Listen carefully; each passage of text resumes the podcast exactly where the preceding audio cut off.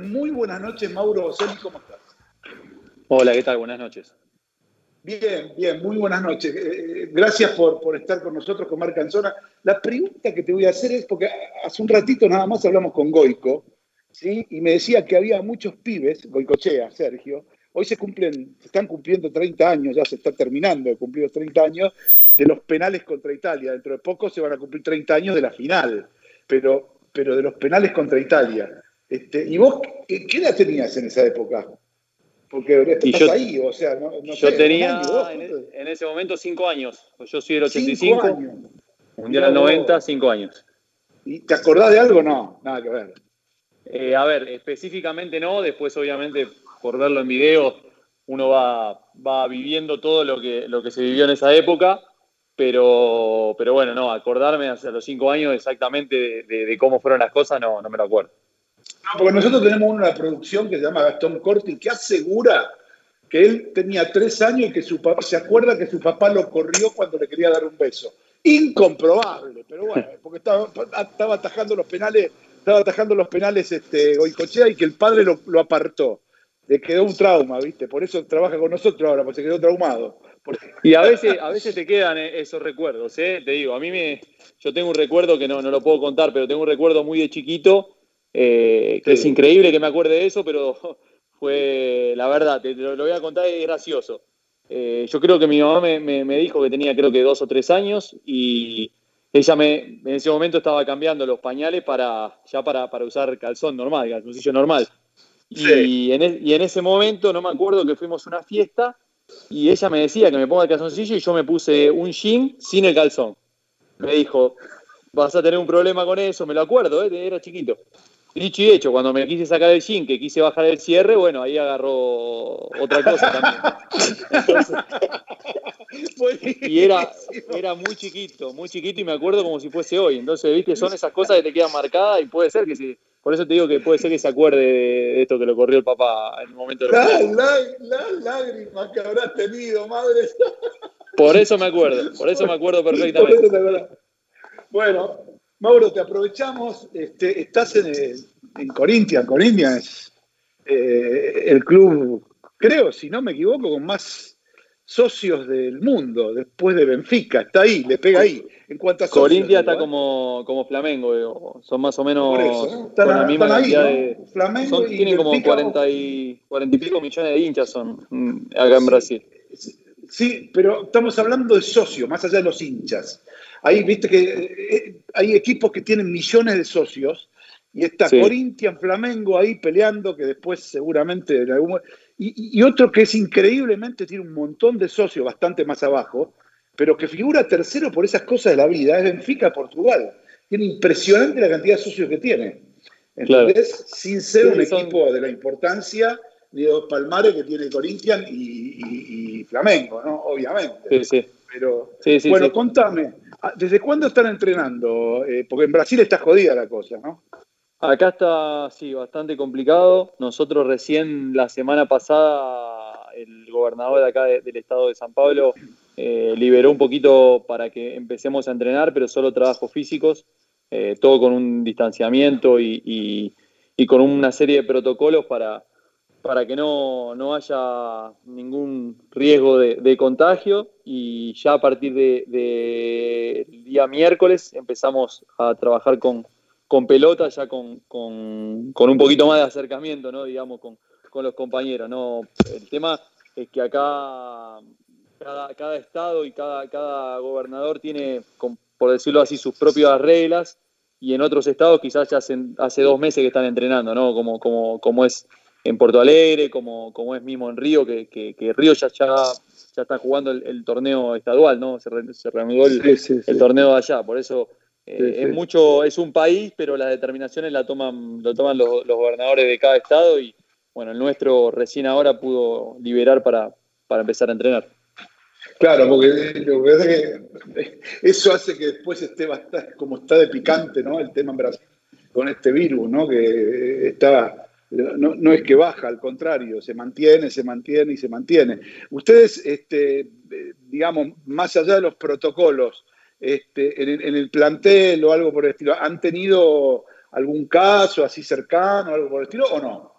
Sí, tuvimos varios, varios casos. Se hizo el examen eh, todo el equipo y de los 27 jugadores que, hicieron el examen, eh, dieron que 13 ya habían tenido el virus en algún momento y estaban ahora bien curados.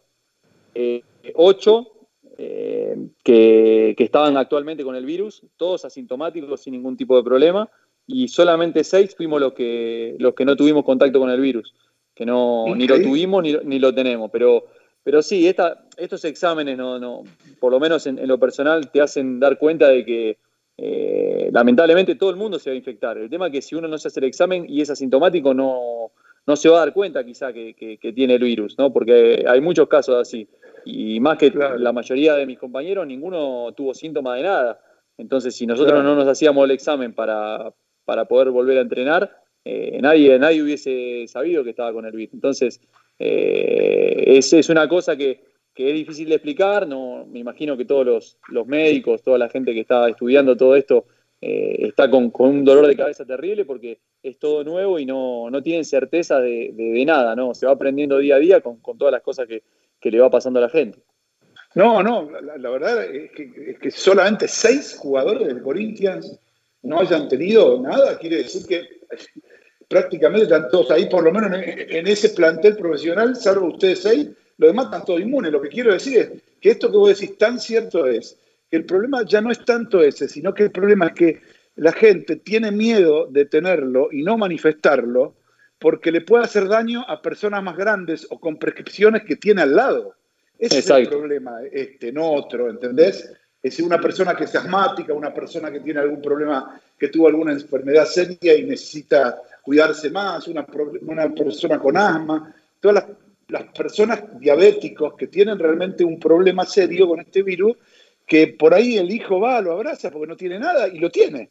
Exactamente, y uno, uno no se da cuenta si no se hace el examen. Entonces, la realidad es que...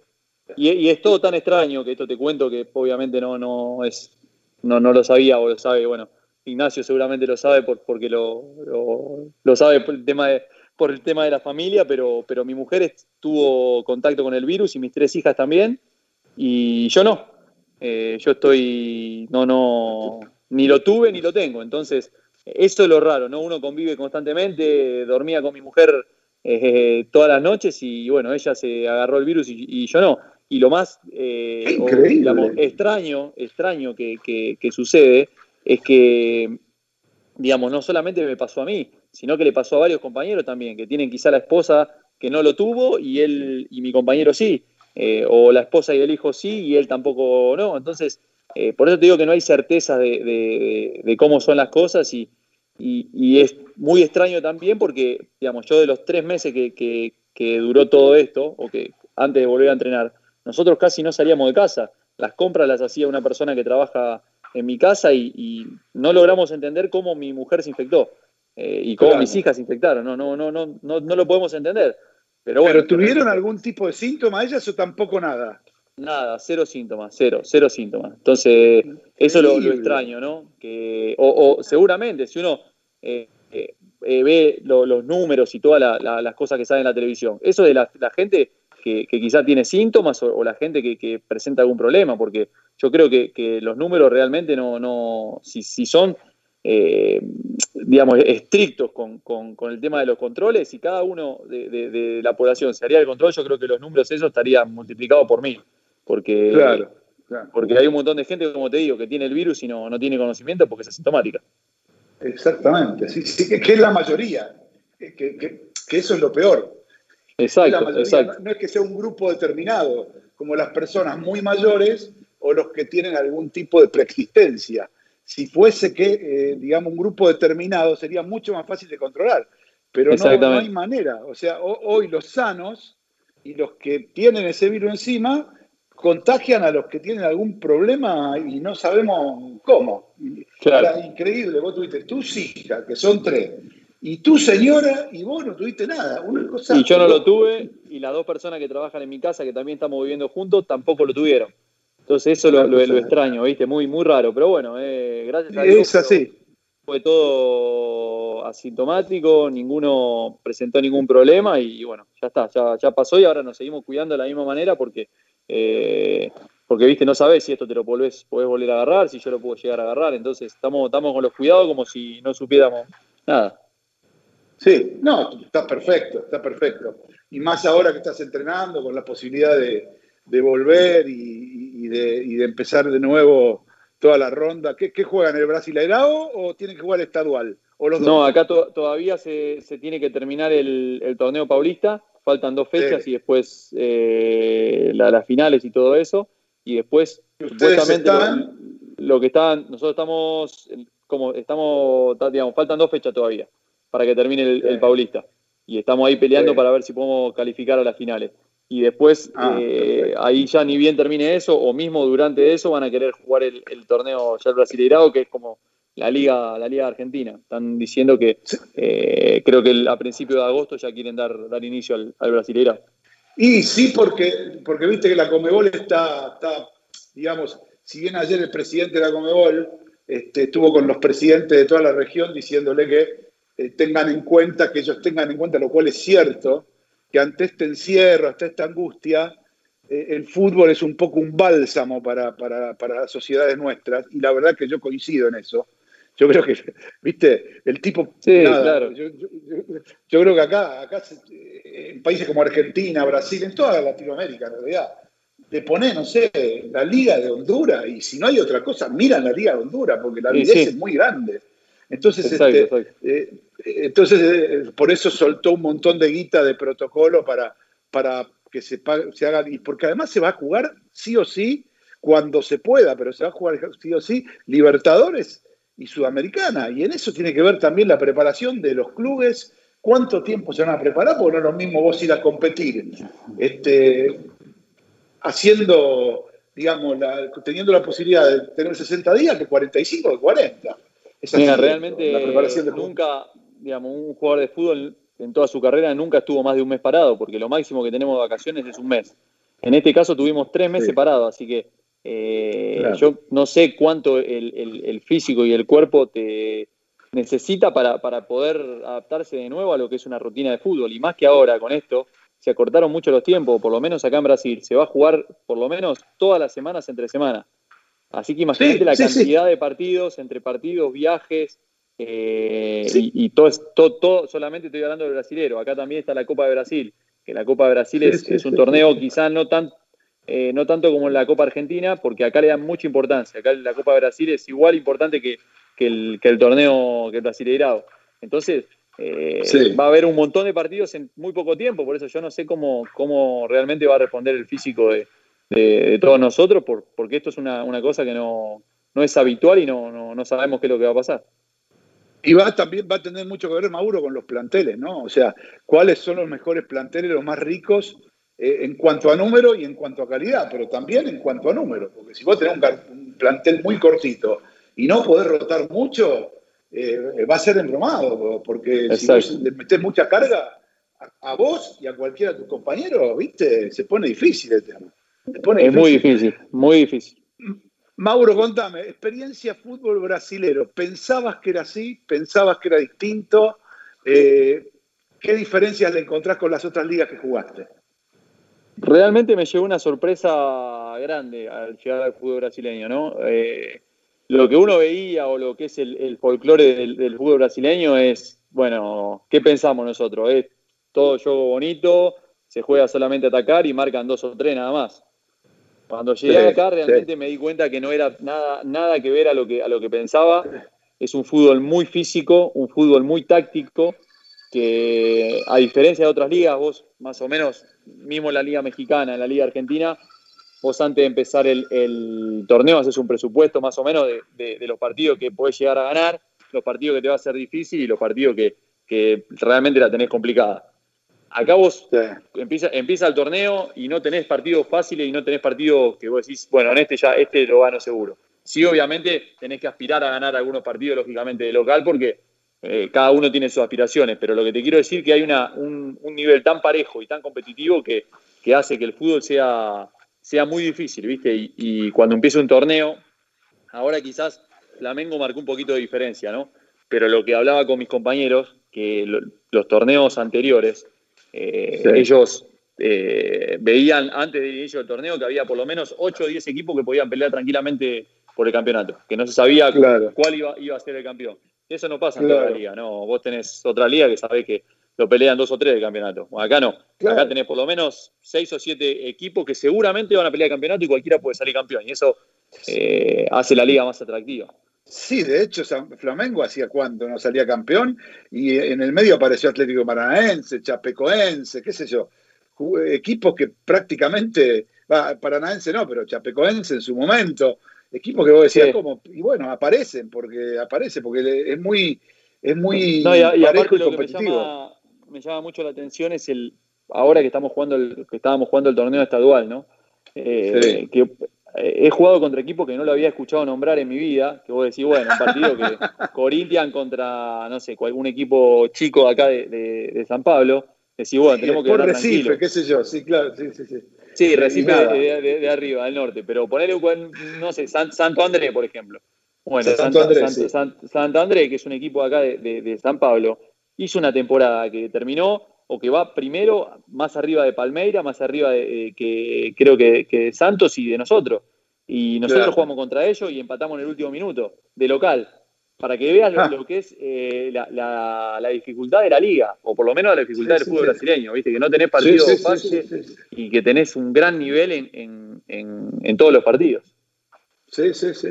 y, bueno, muchos años en México, muchos años en el León, eh, agarraste la época del León, donde recibe la inyección, digamos, del grupo liderado por, por los Martínez Martínez, pero independientemente de eso, León siempre fue una plaza recontra futbolera, que por ahí la gente acá no sabe, pero León es como, futbolísticamente hablando, como un Rosario, como un Córdoba.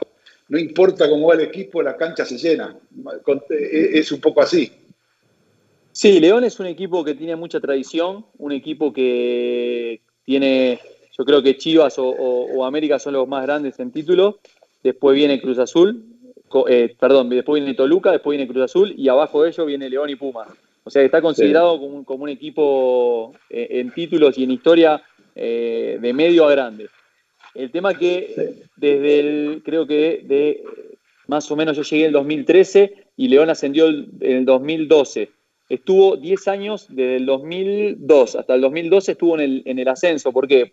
Porque, viste, a diferencia de, los clubes como en Argentina, como en Brasil, eh, allá son empresas. Y si la gestión no es buena, eh, los clubes que quizá son importantes pueden llegar a, tener eh, dificultades, ¿no? En lo que, en lo que, sí, en lo que, y a desaparecer también, como a Morelia le pasa ahora, como a Morelia. Exactamente, exactamente. Entonces, eh, seguramente la, administración no fue buena y llegó el, grupo Pachuca, que es el grupo de, los Martínez, y realmente hizo un trabajo bárbaro, lo ascendió y, bueno, lo, sacó bicampeón ya cuando, cuando me tocó llegar a mí, pero eh, León es un equipo que, tiene mucha historia y mucha tradición en, México. Y mucha gente, lleva mucha gente. Yo siempre recuerdo eso porque yo iba muchas, muchas veces a ver partidos, siempre me llamó la atención en Monterrey, León, lleva mucha, mucha gente a la cancha, eh, cosa que a veces vos ves jugar de local el Pachuca jugando una final de Sudamericana y no estaba llena la cancha.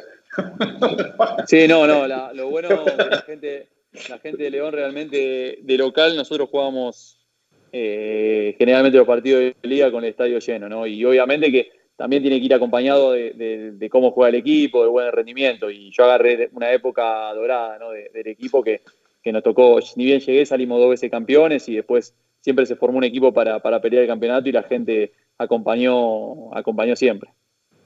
Mauro, vos eh, Mauro, sos de divisiones.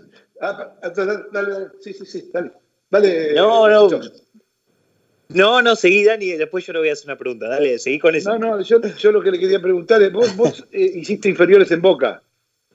Sí, todas, todas las inferiores en Boca todas las inferiores en Boca, y de ahí pasas a estudiantes. De ahí paso, paso a estudiantes y me compra estudiante la mitad del pase, y paso a ser mitad estudiante y mitad de Boca. Y de ahí te vas a... Me, compra el Wigan de Inglaterra, que el otro día leí una noticia que con todo este tema de la pandemia es el primer club que quiebra. Quebró, el Wigan de Inglaterra. Sí, señor. Quebró, sí señor, quebró. Están, en realidad están dándole una, una ayuda estatal y de la, de la liga inglesa para que, digamos, sea concursado pero no quebrado.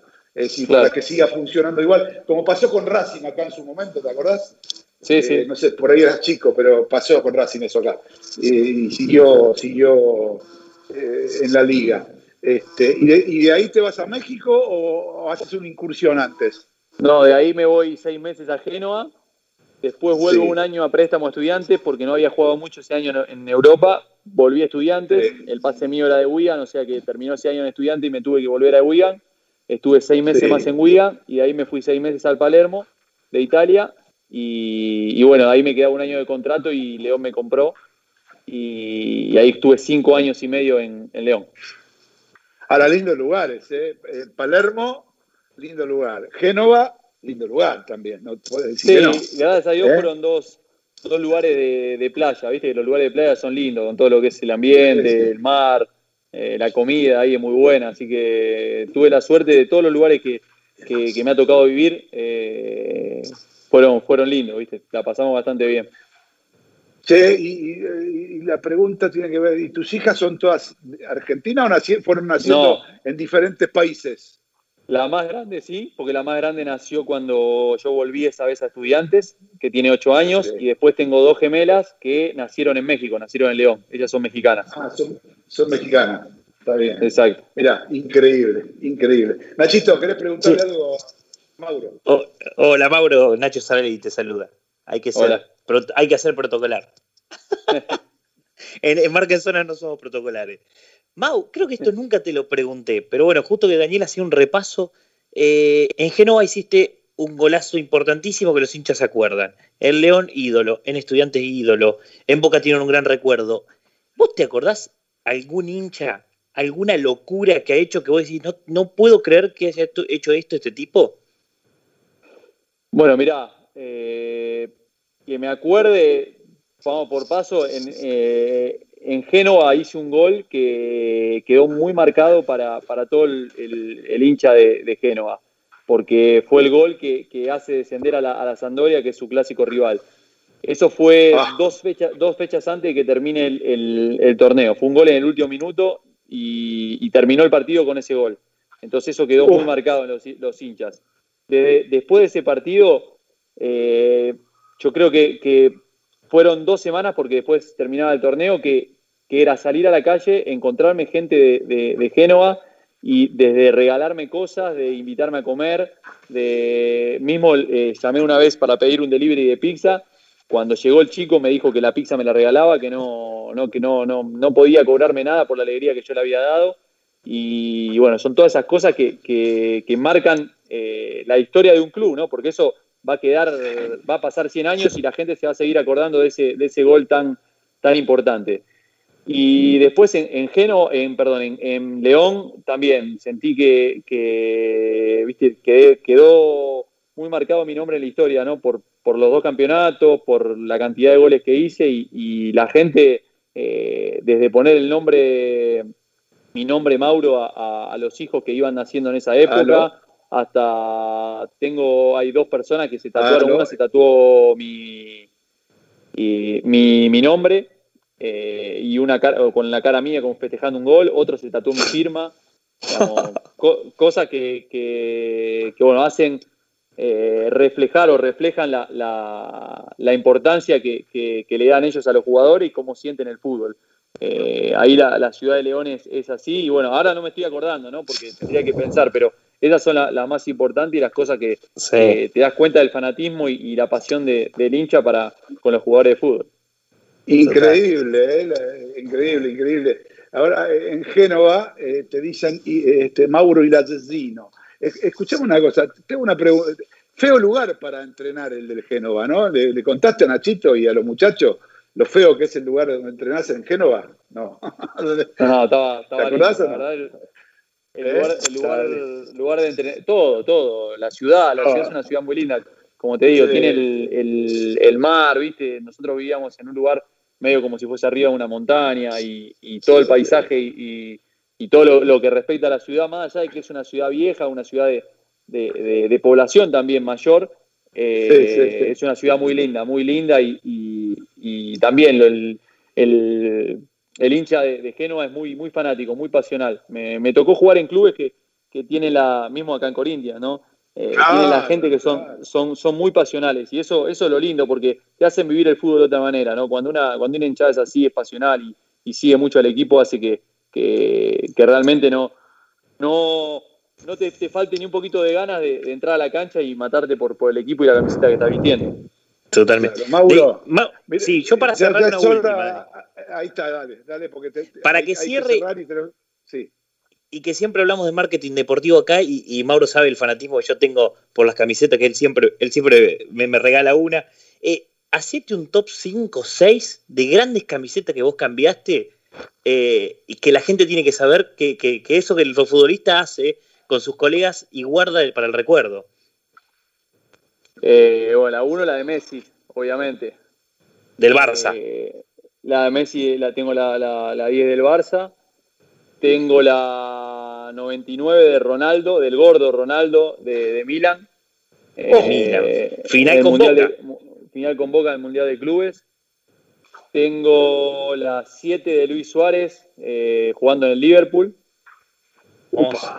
La 8 de Lampard. ¡Ah! ¡Qué hermoso! Eh, y me debo hacer. Tengo la de Ronaldinho, de Ronaldinho cuando jugó en Querétaro, que nos enfrentamos. Claro, en Brasil. Es verdad, en eh, México. Eh, en México. Y seguramente me estoy olvidando, me estoy olvidando de algunas importantes, pero pero sí, esas creo que son las más conocidas para, para, toda la gente. bueno, Mauro, eh, la verdad, muchas gracias por este contacto. Muy piola todo lo que contaste de Brasil, de lo que está pasando con el coronavirus, de lo que está pasando con el torneo, con el Corinthians, sobre tu carrera. Te deseamos lo mejor, la mejor temporada posible. Dani, Dani, antes que corte, tengo una pregunta no protocolar. a ver, dale, pregunta. Acá, Juan Anjo, Mauro, ¿cómo estás? Hola. Tengo, una gran pregunta para hacerte. Eh, ¿Cómo puede ser que toda la habilidad te la llevaste vos y no dejaste un patadura como tu primo? Es que, ¿Eh? ¿sabes cuál es el tema? Que a, este no le, empezó a gustar el fútbol de grande. Antes de chiquito no, no, nos juntábamos y yo jugaba más con la, con la hermana que con él. Él estaba, estaba, con, estaba con los caballos, ¿viste? Con, la, con, otra cosa. me mandaron a buscar la pelota nomás, lo único que hacía. Claro, Entonces, como fue aprendiendo de, ya fue aprendiendo de grande, viste, después le costó, pero, pero ahora está bien, está con un nivel, mejoró, mejoró mucho desde la última vez que, que nos juntamos a jugar. la verdad, falta físico. Está, le está faltando, está, está faltando un poquito de, de, cardio, ¿viste? Está juega mucho, mucho en la, compró el terreno, lo, ¿viste? El 2 x 2 parecido, ahí en el 2 x 2 Sí. Yo lo veo parecido al tolo gallego, pero el tolo gallego hoy, como está. y viste, la, la, cuarentena, la, la comida de la, comida de mi tía es muy buena, viste, y se quedó mucho tiempo ahí, entonces ahí capaz que subió mucho de peso. Hace, hace bastante claro, que no veo una foto de él, así que. Igual te voy a decir esto, tenemos el título de la nota, ¿eh? Eh, Mauro Bocelli. Claro. Jugaba más con la hermana que con mi primo, listo, ya está. Ese título de marca zona. Eh, viste, no le, no le gustaba mucho el fútbol. Entonces ahí me daba una mano mi prima, viste, Agustina. Está bien. bueno, Maurito, muchas gracias por este rato. Lo mejor para la temporada, ojalá que te vaya espectacular y nos reencontramos en cualquier momento por acá por Marcanzona. Muchas gracias, Mauro. ¿eh? Bueno, un abrazo grande para todos ahí.